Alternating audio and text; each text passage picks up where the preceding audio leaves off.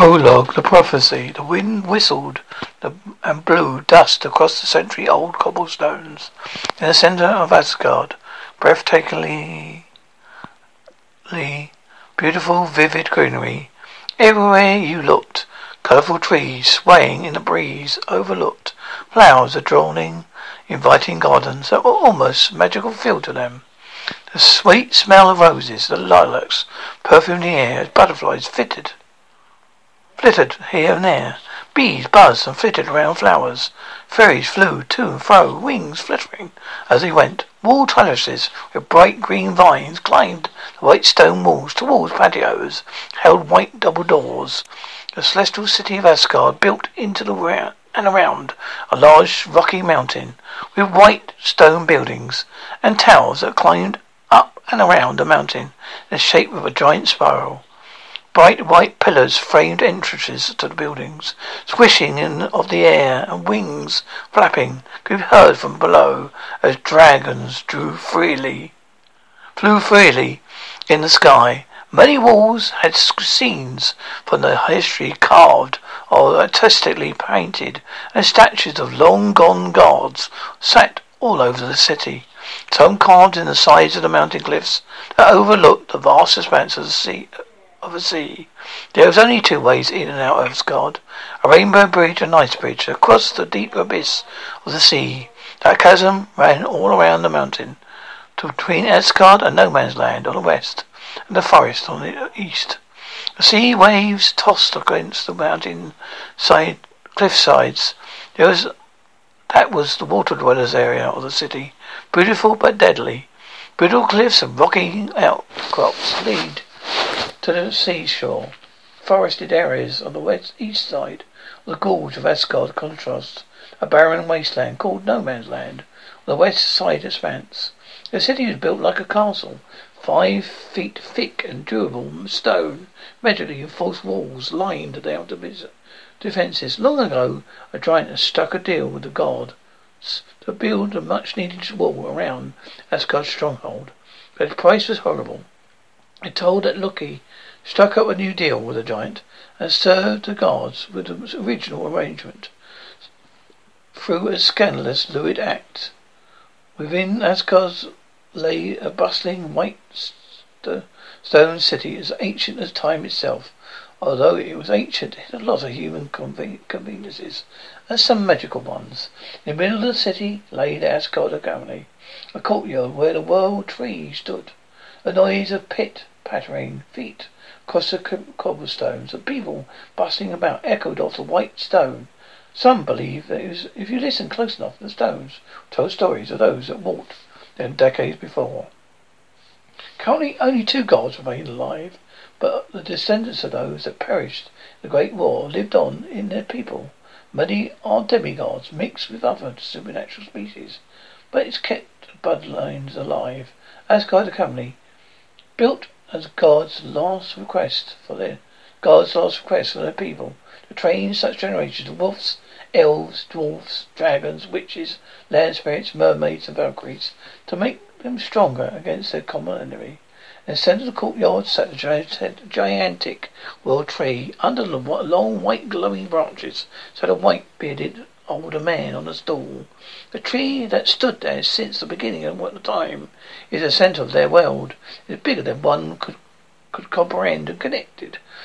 The nine realms with glowing light leaves a blue that gently blew in the wind, hanging down like a massive willow weeping willow.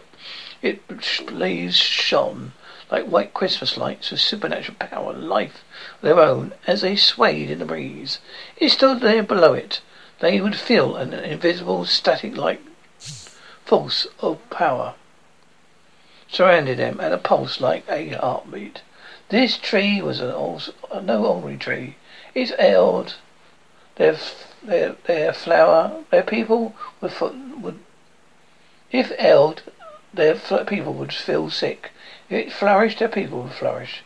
A pe- pe- person would place their hands upon it to travel to another world, and he would disappear through a portal. The older man sat smiling, with his white beard gently blowing in the wind. He sat upon the stool with his cream-coloured robes layered out around his feet. His rose showcase accurately detailed. No symbols embroidered in gold round the hems, neck, and sleeves.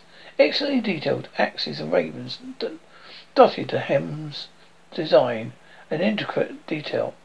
Children gather round to hear one of the legends of our history, shouted the old man happily.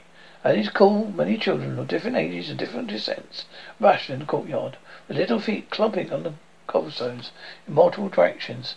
Eagerly they take a seat upon the warm, smooth cobblestones around the older man. Some in their human form and others in the shifter form filter, filter in and sit. Laughter and chatter follow them as they run into the courtyard. Wolf cubs sit, their tails swinging back and forth as tongues hanging out in expectation. Dragons actually fly in small jumping leaps and bounds, but almost disappearing, almost appearing to bounce on the cobblestone, only to let little hiccups of smoke out of their nose and puffs of glee. Fairy children sat on the soft silk flower petals under the tree, kicking back their legs back and forth in anticipation.